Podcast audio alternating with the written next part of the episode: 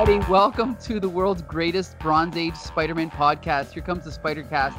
I'm your co host, Michael, and as always, I'm joined by Joshua Mervell. And today we're going to be taking a look at um, some of the Spider Man episodes from the 1994 show, um, season two, episodes four and five The Mutant Agenda and uh, Mutant's Revenge. Yes, that's right. And uh, we've got the whole gang here today. We have G.I. Jolie. She's back in the saddle. Woo! And Bex Luthor. Hi. Hi, I'm here. It's, it's me. It's always me. All right, and uh, and also a returning guest, our, our mutant specialist, uh, Harvey Brent. Thanks for joining us, Brent. I, I wish my name rhymed with the popular X-Man. I'm getting Harvey Dent as my as my mono, mononym, but I really wish it rhymed with an X-Man or some sort of mutant. That Is would be there nice. one?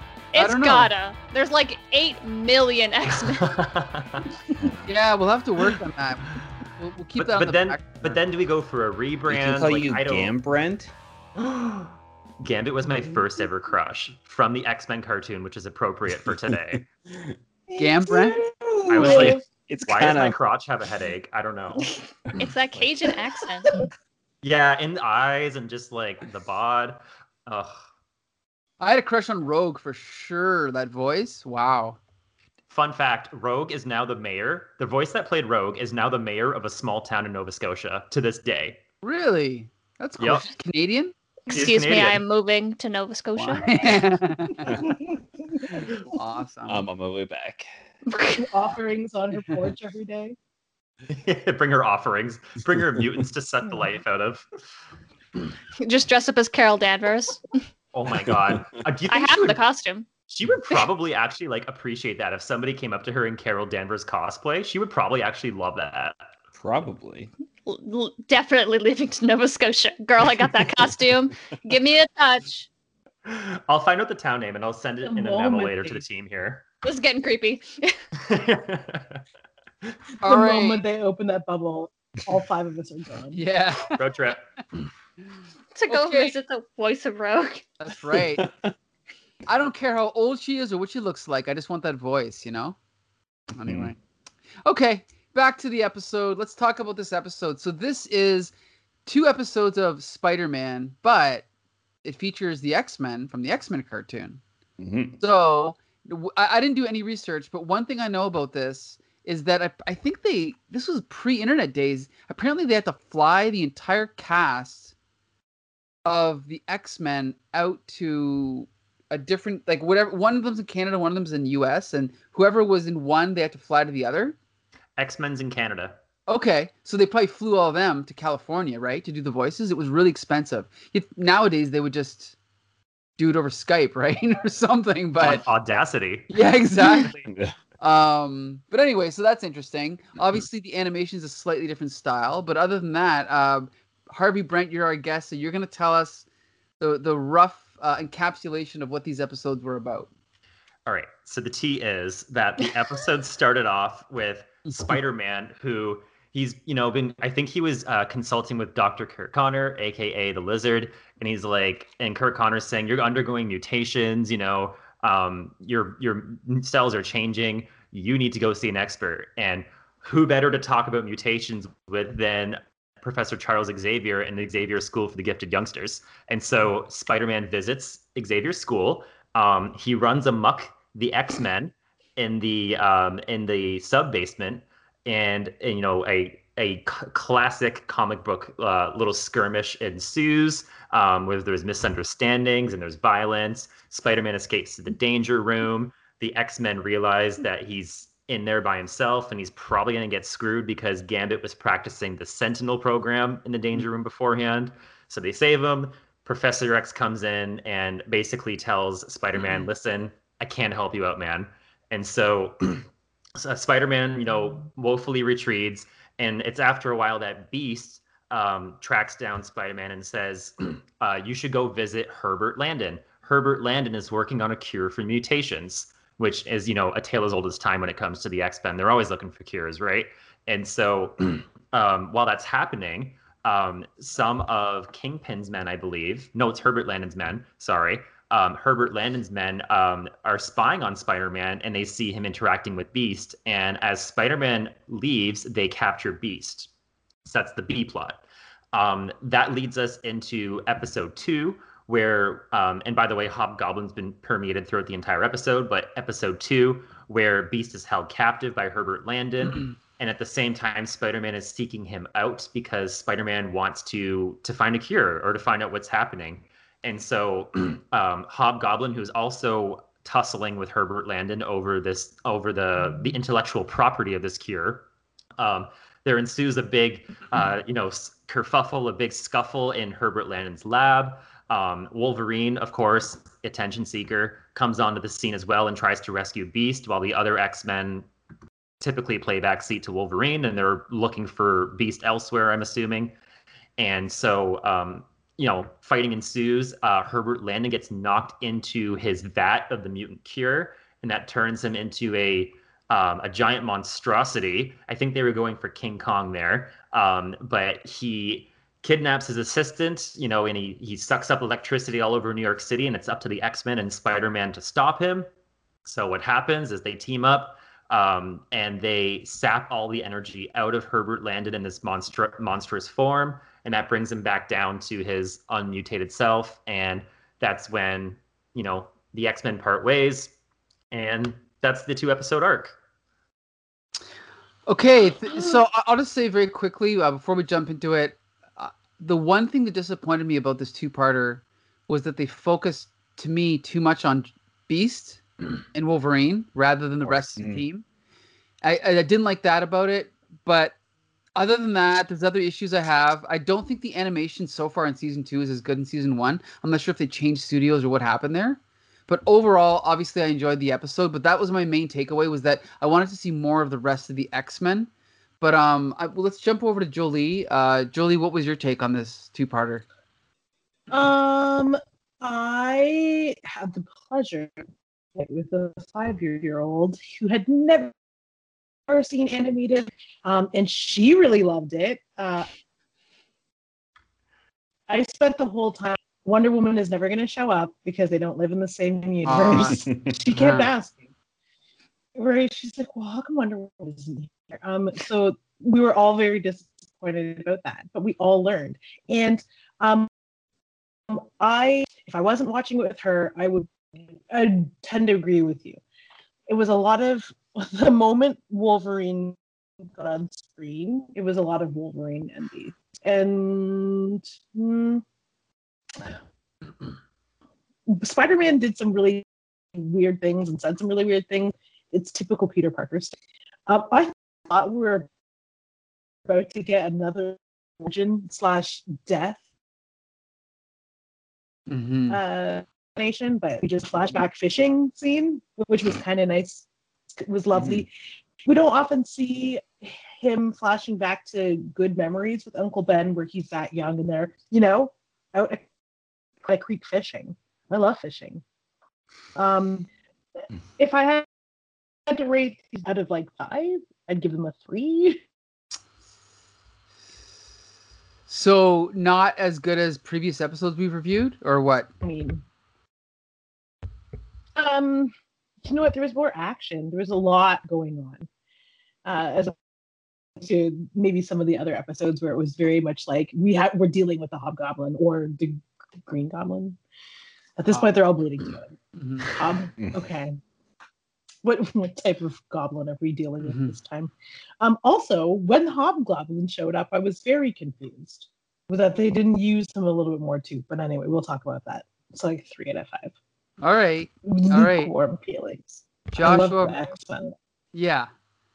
Okay, uh, Joshua Mervell, what's your first impression?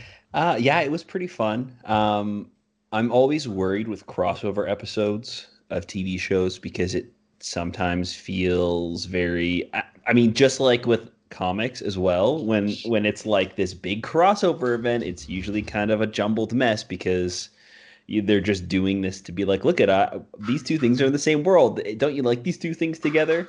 Um, so I was worried that this was going to be kind of that same jumbled mess, and I was pleasantly surprised that it wasn't so um, disorienting and like i- everything like that was there was there for a reason and kind of you know meshed pretty well. Um, I do agree. I think Wolverine was the weakest part. Um, this is based off of a comic book as well um, that came out in '94, and this Right. came out. Season two started in '95, so I'm assuming it was kind of along the same time as them um, writing the issues. They were probably writing the scripts for the show, and uh, J.M. Demet- J.M. DeMatteis is the writer for the TV show, and he is a, a comics writer as well. So I'm assuming that I don't know if he wrote the the comic, um, and it's it's called the same thing. It's called the Mutant Agenda. That arc. So I'm It looks like Becca's on that. She's checking. No, she's playing something again. something. No, Right. it was Steven Grant who wrote that. Okay. okay. Um, oh, and he did write. I'm just looking at pictures. He Steven Grant did also write uh, this episode, these episodes as well. So And and just we know Josh, we know J.M. DeMatteis from his career on Marvel Team Up. Don't forget that. Right. Yeah. Mhm. So so it's So- it's uh, it's nice to see that he is capable of doing a Marvel team up properly. Yeah. Um, but Wolverine was absent in that one, which um, totally makes sense because Wolverine really has no point being here. Besides, he was like the most popular character of the X Men TV show, so they wanted him to come over and fight Spider Man. Um, other than that, it was kind of this like ham fisted, like, look, Wolverine, Spider Man, you were kind of like Spider Man once. Maybe you should give him a chance. And that was pretty much the whole reason he was there.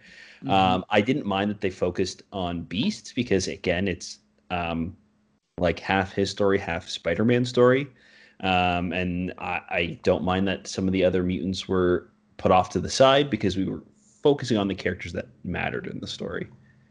So yeah, I think altogether it was pretty good. I, I enjoyed it. All right, Bex Luthor, what's your first impression? You know I liked it. Like obviously. Is there was there any doubt? No. It, I remember watching this as a kid and like the, as soon as like Peter shows up and, and then goes to the X mansion, I was like, "Oh my god." Like blew my mind, right? Cuz like two shows coming together, love that shit. That's all I that's and then the X-Men theme song comes on. I st- I when I watched it as an adult again, I was like, "Oh, the X-Men theme song." I got nostalgic all over again. No, I love this little mini arc where they show up and they just it's like a one confined story and doesn't like the X-Men just don't pop in all the mm-hmm. time. Right. I think it works really well. And I like the focus on Beast. I like Beast a lot. I love his like Shakespearean quips and like his weird accent and the fact that he's shorter than Wolverine for some reason. I it's all it's very charming. Um, and I liked Spider-Man and Wolverine's little little bants. I mean, it did give us a great meme that like I didn't realize that it came from this episode, but them like tussling on the ground at the end of the uh, episode four. I used that GIF. I've used that GIF my entire life. Really? I didn't know it existed until today. yeah, that's I sent it in our, Yeah. our chat. I sent it to you because it's like when and it's been used in in many different instances. Sometimes they're fighting, sometimes they're kissing. Um Hot. yeah, no, absolutely. No, I 10 out of 10 would ship it. Um No, it was super fun. I just I, I did write notes for like the first episode, and I was going to take notes for the second episode, but the only thing I ended up writing them down was a quote that um, the guy's assistant said, and she said, in regards to mutants, if they don't exist, then they can't suffer. And I laughed for like 10 minutes about it. I was like, Excuse, so just, yeah, if they're dead, they can't feel pain. You know what? You're not wrong. But also, ma'am, so it's like, yeah, Are you he's out of line. She's out of line, but she's got a point. In other Man, words. this she's is a also- Wendy's. Yeah. And then I did like the twist that she's she's also a mutant at the end. That's fun. Right. And she saves him and I didn't see it coming because I wasn't paying attention to her at all because like no offense lady, but Wolverine's on the screen, I'm not looking at you. I liked Alright. it. I thought it was genuinely funny and it held up really well to to my nostalgia glasses. And uh, compared to previous episodes we've reviewed, same level of quality. Oh quality. yeah. Uh I mean, it was more fun than like badass. Um, like there's there there are some parts of it that definitely stood out, but it's not it's not like the Venom episodes, which are like the coolest thing in the world to me. Mhm. But um, there's two things that my partner noticed when we were watching the episode, and or the two episodes. And the first one was when they're like in the the laboratory room, and Peter is holding up the cage that's holding up Beast, that's also holding Wolverine, and how he's just so jacked, and he's just like Mhm. holding up these two very hefty men and a giant metal cage. And then later on in that same episode, um, they're like, "Oh, how are we gonna stop the lizard guy?" And Peter's like, "Use this science because I'm smart and I understand science." and Beast is like, "Whoa, this guy's a nerd too."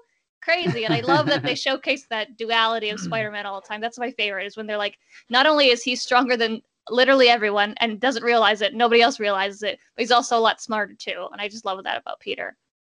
Can I yeah, can I give a shout out to Marvel Comics for putting nerds on a pedestal? Peter Parker, Bruce Banner, Reed Richards, Beast, right? Uh, Henry Pym. These are not random people Men. that got superpowered. Well, but they're all geniuses. They're all science geniuses, just like our pal Harvey Brent, who's a scientist, right? Brent, Mr. Scientist. Before I met you, I didn't know any scientists. Now I know like 15 of them. yeah. Uh, can you They're tell all- us? in the same circle of friends. All I'm saying, yeah. we travel in, dro- in roving gangs of scientists. Um, can you tell us? I know that you did the summary, but now tell us your impression of this episode. What did you think of the quality? All right. Well, here's yeah. So I noticed I obviously anybody that knows me, and I've I've been on your show in the past, although I, I don't think I've been on like in almost a year. I think the last time I was on was like August maybe when we It's did. been a um, while. oh God, what was that comic we reviewed? Uh, it wasn't Kang. It was um. K-. He Kazar? had, uh, he had the city. He like made New York City barbaric. Oh, Callum, Kalamazoo, Cal. Wait, Brent, you were on our show on February 24th reviewing those X Men comics. Remember? Yes, th- that, sorry, that is the one I'm talking about though. It Oh, was New okay. York City. I'm sorry, I thought it was August. Um, and like, It all Uh, blurred together. yeah, what COVID? It was Um, a year ago. Anyway. I, anyways, um, so it's been a while, but everybody that knows me knows that I I really like the '90s X-Men cartoon. Mhm. So the first thing that stuck out to me was the fact that the animation's actually quite different between the Spider-Man cartoon and the X-Men cartoon, and you you just notice that through the way that the X-Men are animated, obviously, not so much Spider-Man. Um, but the Spider-Man cartoon has much more um, pastel-y colors for the X-Men characters than the X-Men cartoon had. The Mm. colors are more pastel. Um, so that was the kind of like the first thing that I was like, whoa, we are not in we're not in previously on X-Men anymore. We're in the Spider Spider-Man cartoon.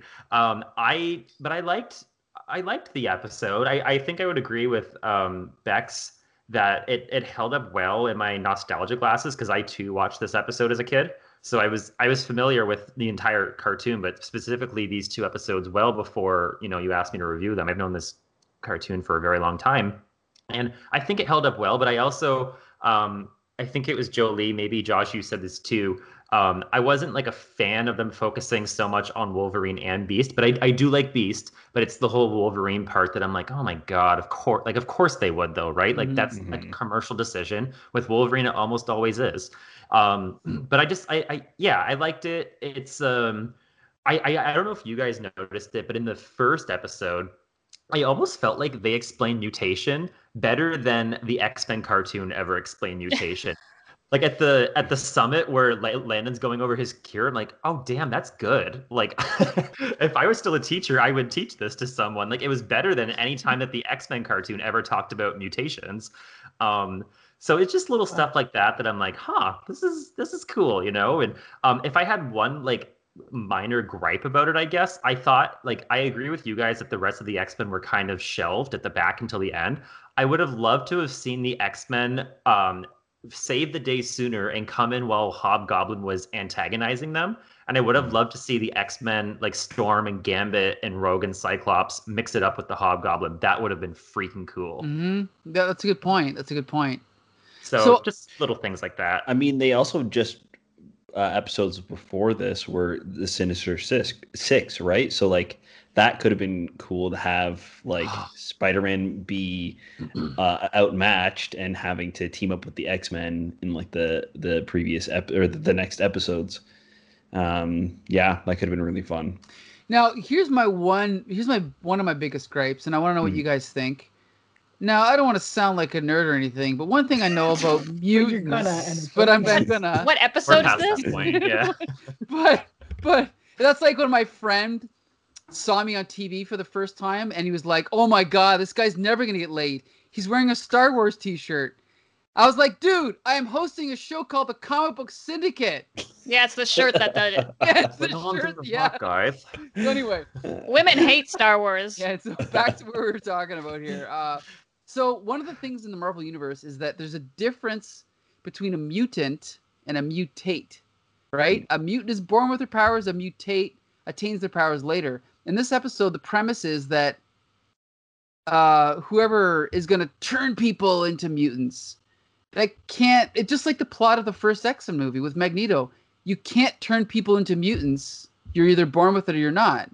You're gonna So- turn him into freaking water like Senator Yeah. Kelly. Yeah, exactly. So that really irritated me because it violates like a central tenet of the Marvel universe. But also, I didn't like the fact that when they did turn into a mutant, it was just this. It basically turned into like a monster movie for me. It was it was literally King Kong. He grabbed his like exactly. damsel in distress secretary and climbed a skyscraper in New York. Right, right. That's what I mean. It's like why? And and you know what? This was my problem. I think is that as I was watching the show, I was like, okay, you have the X Men, you have the the mutant concept. So what can you? What is this episode doing that can only be done with X Men? But it wasn't that because that's just random monster, right? At, at least like go like at least like say with X Files, they'd get a little bit deeper and go. Well, what if this caused this, and what if something? What what if a uh, uh, uh, what's it called? Like a parasite mutated into a human, or what if this caused that? But it just seemed like they missed a chance to get really creative with the kind of character that they ended up fighting. I thought it was kind of generic at the end, so that's one reason I didn't like it. And and and speaking of Wolverine's, uh, you know, popularity, I'm actually surprised that this version of Wolverine was as popular as it was because I honestly never liked this guy, this voice actor. I, I never liked the Hmm. way he was portrayed in the show, and like, cause for me, I'd already been reading X Men for say five years when the show came out. So to me, I was just like, oh, it just sounds like a guy trying to sound like a tough guy. So I never really liked this version of Wolverine, you know. So it was even worse for me. But anyway, They- Brent, they glorified toxic masculinity by casting that guy as Wolverine's voice. right? I, I don't know anything about this guy. Do you, the actor? I know. I think he's dead now. Oh Is he no, a mayor- Cyclops. Is he a mayor as well? Yikes. somewhere? Is Okay. he a mayor? No, he's a police officer. Um, no, I have no idea Gross. what kind of civil Kath servant he Alabama. is. J. Dodd. Anyway, yeah. That sounds like a fake name. right. Um, I do like uh, Beast though. Beast, I, I'm watching Beast and I'm like, is this Kelsey Grammer doing Beast? Like even back then, you know, like it's exact, right? They nailed his voice in the cartoon. Right. Absolutely nailed Beast. Mhm. Right. hmm The thing with the X Men cartoon is some of those voices are so ingrained into Marvel lore now. Like Right, it's right. insane how much like oh yeah, Gambit and his Cajun accent. That's that's Gambit. Gambit can't not sound like he does in the the 90s cartoon. Otherwise it would be mm. weird to me. And like he doesn't have to. None of mm-hmm. these characters have to sound like they did in the cartoon, but they will always sound like they did in the cartoon. Like when I'm when I'm reading comics, I hear Christopher Daniel Barnes's voice when I'm reading Spider-Man lines. Like this this voice of Spider-Man for me has always been the voice of Spider-Man because this is what I this was like my first introduction to Spider-Man probably was this or the Sam no even before the Sam Raimi movies I I watched this show for sure. So this has always kind of been my Spider-Man. So like it's just ingrained in me now that th- this is what Spider-Man is supposed to sound like. See, for me, it's the '80s show, which is the same voice actor that played Bumblebee and Transformers, right? So Right. that voice. But uh, now, the one thing I got to say about the Spider-Man show, the, the the element they added that I don't think any other show has, is the narration, right? Spider-Man is constantly narrating, and I think that really adds an extra layer to the show. Mm. That you, because right, because I, I can't even think of another cartoon that has the lead character narrating like that, first person. I thought that was cool.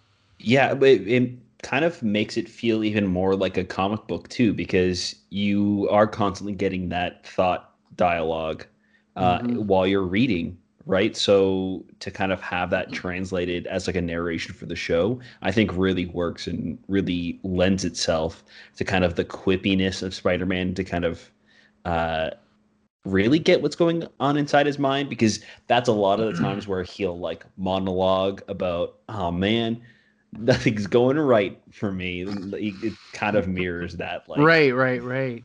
uh, Like when he was being almost creep on, outside of Mary Jane's window, and he's like, "Oh, Mary Jane, she'll never want me." He's like, "Yeah, cause you're being weird. You're spying on her, you creepy jerk." But that's Okay. Peter. You know who else was being creepy AF in these two episodes? I'm just gonna throw it out there. Rogue. She Yeah, girl, step off. She okay, I get it. She can't touch anyone, and she's probably thirsty AF for the D, but she is throwing herself at Spider-Man on at least two different occasions. She doesn't even know what the man looks like. He has his mask on the entire time. Like, that's desperate, honey. Here's the thing, though. Who does she have at home? Right? She's got uh, Gambit, who sometimes is a dick. So like whatever's going on, maybe they were off on on again. Who knows? Wolverine, you know, smelly. Uh, Beast. I mean, I I'd go for it, but maybe she's not into monsters, which whatever. Charles Xavier, that's your dad. Cyclops sucks. So and like, also a tired lay. Did you Sorry. say he was a tired lay? yeah, he's boring. He only does missionary for sure. Charles M. Xavier. Um, no, I meant Cyclops. I meant Cyclops. Oh, Oh this is getting weird. Okay, so anyways, Rogue is being mighty predatory, and her precious like five lines. I was so excited to see the voice actor come back, Hey, and like two of those five lines are like hitting on Peter Parker. I'm like, come on. I mean, did you see him in that outfit though? His butt, his body. Thick Peter Parker's always hot. Yeah, Yeah. tree trunk thighs. Like, come on. no! Mhm. He is a little bit bulk, to my opinion, too bulky here in this cartoon, but whatever. But then you they put Venom next to him, and you're like, oh, Right. Well, yeah, Venom's a whole You, other thing. you like the Twinkie Spider-Man, don't you? You Yeah, like there he's- Yeah. The twink. Yeah, you got it. So, okay, let's talk about the animation quick. Brent, you mentioned Yeah. the difference in animation. Now, I want to point out when we had uh, Kristen Siapas on our show, when we reviewed the cartoon, I think last summer, she, she and I both said the same thing. It looks like the Ghostbusters cartoon from the late 80s, the real Ghostbusters. Sure enough, Google it. It's the same studio, right? So the animation in season one, at least, was really good. But I noticed, I don't know. Again, it it seems different this season. But I guess my question is, is since I'm not a big fan of the animation in X Men, does anyone notice an improvement in quality over the X Men animation, or is it worse? Yes, definitely. Yeah? I, I love the X Men animated show. I really, really do. But the animation quality is sp- spotty. It's it's Mhm. sometimes there are shots that are very well animated, and then there are other shots that are like very rough. Um, they almost sometimes feel like just storyboards that were kind of just traced over. And uh, we've talked about this, I think, pretty much every single time we've talked about the animated show was, but th- they uh, oftentimes, uh, especially during a time crunch, would outsource their animation to other countries and then have it shipped back. So that's why sometimes the animation wasn't so great. Um, but for Spider Man, I don't think that they often did that. And I think that shows with the animation. Everything is pretty smooth and um, the posing is great. There's very like clean lines. Uh, so I really do like the the animation in this show for a um, lower budget TV show, kids TV show in the 90s. So But didn't did anyone notice a difference in the style of animation from previous episodes, or is that just me? I wonder if that was to accommodate the X-Men. Could be, could be. I don't know. But but here's the thing: is we watched. I watched the previous three before this, Mm. and I noticed the same thing. I'm like, man, it's just not as good. Now, granted, these I was watching previous episodes on my laptop, and these ones I was watching on my 65 inch TV. right. So maybe that revealed some about of it. the flaws. maybe that revealed some. I'm brag explaining anyway. Um, maybe that was it. I don't know. I just thought it just wasn't quite as good, but maybe it's my Mm. imagination. Um, yeah, I don't know. so yeah, animation. Okay, what else? That's the thing is, I mean, the thing with these episodes is we it, they're sort of consistent all the way through, so we Mm-hmm. kind of love them to the same. Like, well, there's nothing much to complain about. You know, it's not like the comics where we have three or four different writers and we can crap on most of them. And this one's almost this show's almost always good, right? Mhm. We all yeah, love it. and and it seems like it's so good because um in the comics a lot of the times it's it really feels like they don't have an editor. They just take the first script that they've got and they're like, "Yep, we don't have enough time." Stamp of approval. Where uh, this show is really relying heavily on comic stories. They're adapting and pretty faithfully, I would say, for a TV show, uh, adapting arcs, important Spider-Man arcs from the sh- uh, from the comics into the show, and they're able to kind of go in and make these little edits and and tweaks and you know fix it to kind of fit the story, and they have this kind of like overarching plan for everything, and they know what needs to be done by the end of the series, so they're kind of working their way there. Where with comics a lot of times it really does feel like they're making it up as they go month to Yes. month Yeah. right so i think that's why this show has been consistently good is because they don't have to come up with any new ideas they're just uh reworking old ideas from comics in the past. And it's and it work and it works. It's it's i think uh really great and it holds up today. And they're able yeah they're able to like add in foreshadowing and tie things together better Mhm. and blah blah blah right? And, and and then any stories that were crap they can just ignore them and not do them right? It's like the greatest hits of spider-man. What were you gonna say brent? I was gonna say, um, I, I don't know if we talked about this the last time we talked about X Men cartoons, but um, we actually have the '90s X Men cartoon to thank for episodic cartoon episodes where they like Really? bleed into each other. I believe the '90s X Men cartoon was the first ever cartoon that did like sagas and stuff, and like you know episodes that directly bled into each other. You know, the whole previously on X Men. I believe that was the first ever cartoon to do that. i'm gonna argue robotech did it in the 80s though now granted that was a japanese show but, Okay. But Okay. maybe maybe it's the first north american one yeah for sure Yeah, but that's it's, it's carried over here too. And like, I didn't watch the three episodes before, but I, I have seen the entire this entire '90s cartoon of Spider-Man thr throughout, you know, before, and I I do remember that being a, a big strength to this cartoon is that there's you know some overarching you know longer um, groups of episodes that they group together as sagas, you know. So I I did actually appreciate that a little bit. Well, and the, and I and I love the supporting cast in the show. Like, I'm not sure if we've talked about this, but does does everybody here appreciate, or or what do you think about the fact that they basically ditched Gwen Stacy and just replaced her with Felicia Hardy? Do you guys like that? Does it? Do you care? Anybody? Because Uh, I don't mind because I feel like with Gwen Stacy, it's always a matter of oh, her time's ticking. We Mhm. know, we know what's gonna happen, so they can Mhm. kind of like sidestep that and just um, tell a good story. hmm Um, that was a big problem I feel with Amazing Spider-Man Two, because it was kind of like the writing was on the wall for Gwen. Um, so I yeah, I don't mind at all. It, that's why I think Gwen Stacy works a lot better as a character outside of her being a Spider-Man love interest. Like any of the modern Gwen Stacy stuff now is great because she's allowed to be a fully fleshed out character instead of just like Peter's vehicle. sadness. hmm Mhm. I speaking of Spider Amazing Spider-Man 2, when we did our review of that movie, I started the review with saying, "So when Gwen Stacy died, and then like someone was like, unsubscribe." I'm like, "How did you not know that was coming?" Anyway, okay, so you remember that, Becca? Remember that, That one? was me. I Yeah. said that. Yeah, that was Every negative comment on all of our YouTube stuff has just been Brent trolling you.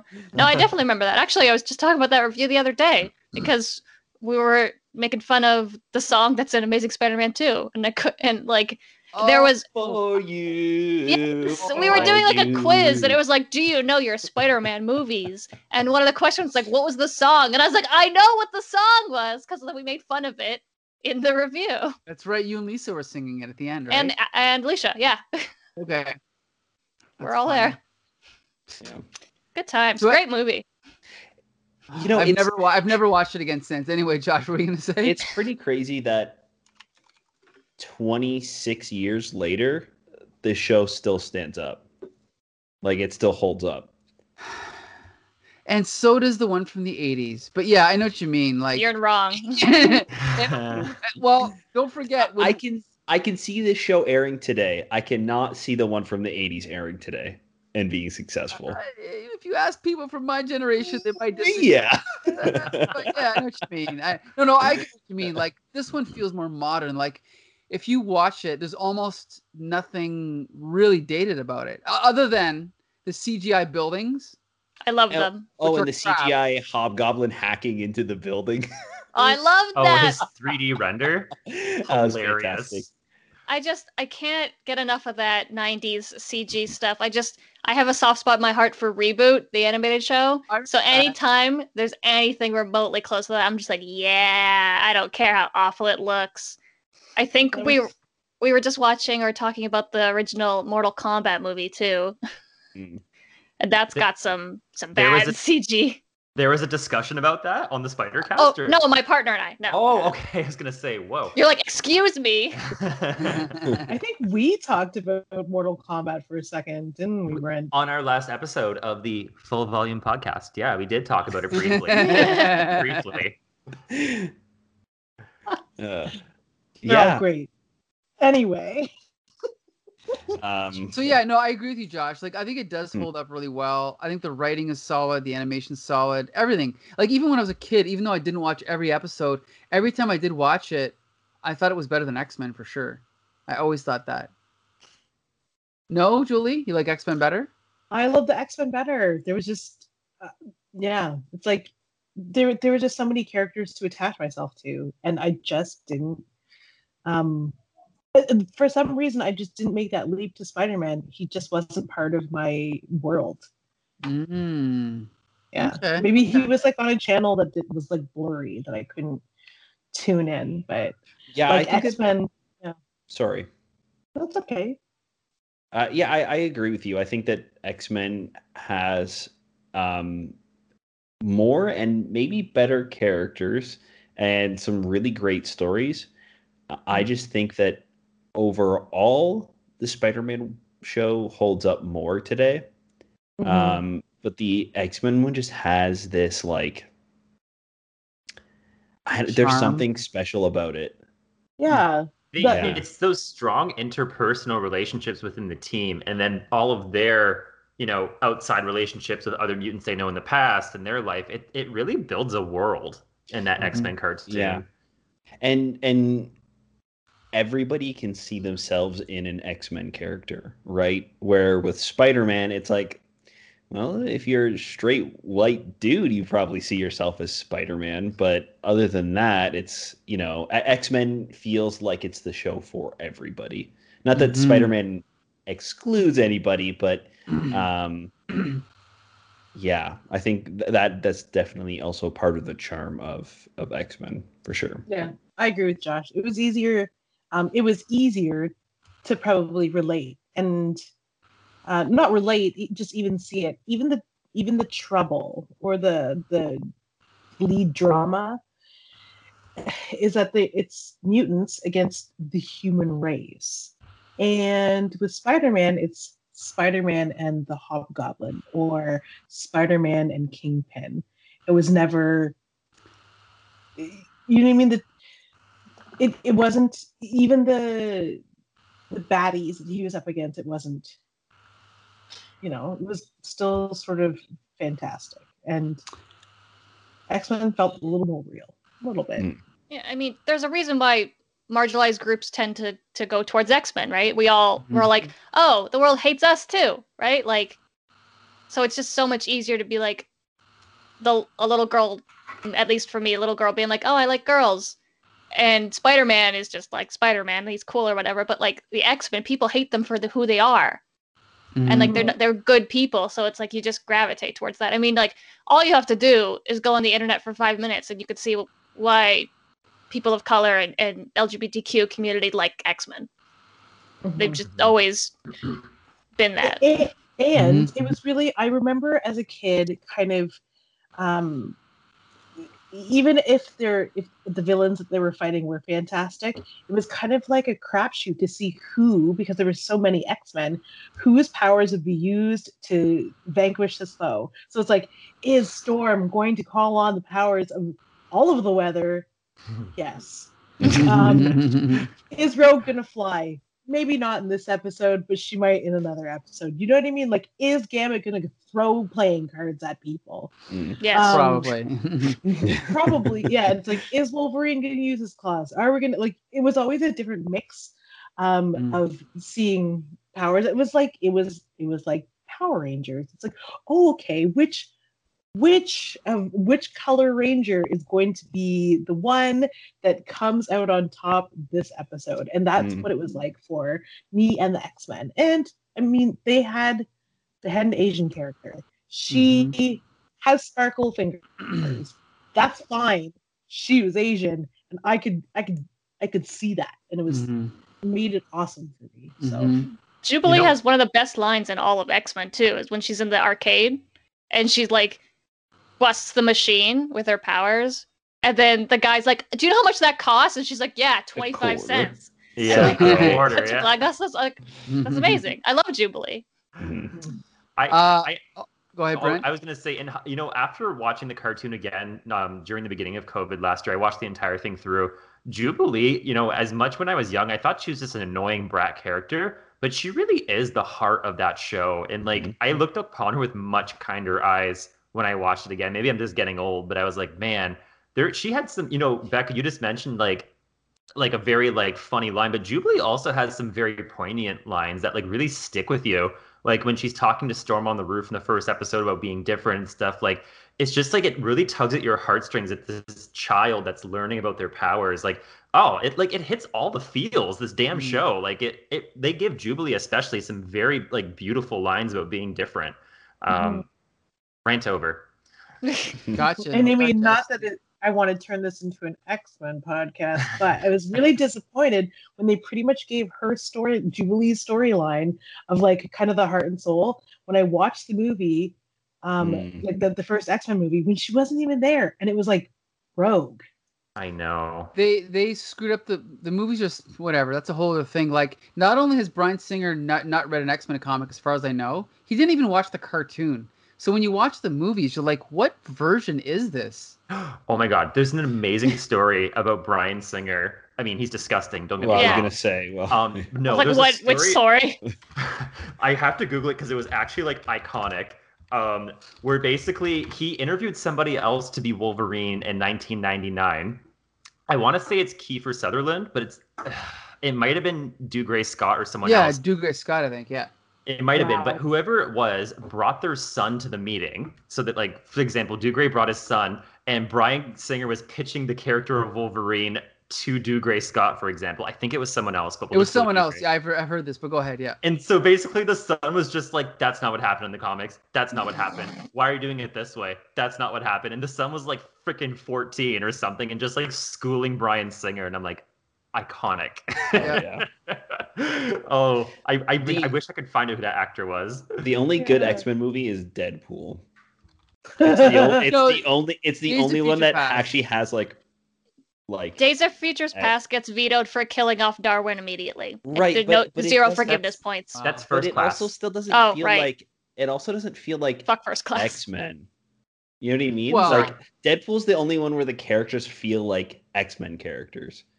It was Well, Viggo Logan- Mortensen, Logan by the way. movie. Oh. It was Oh, a good okay. movie, but it doesn't have like it doesn't feel like the X Men.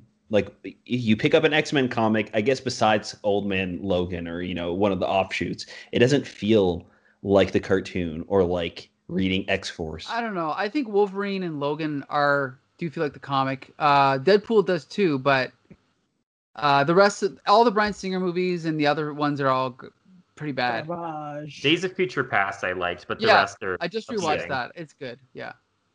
A- And, and some of the characters like Magneto, I think I don't. I, I used to love E- what's his name, Ian McKellen, Mhm. Sir Ian. and Sir Ian, and then I saw Michael Fassbender, and I was like, no, this is Magneto. I cannot see anyone else playing Magneto now. Yeah.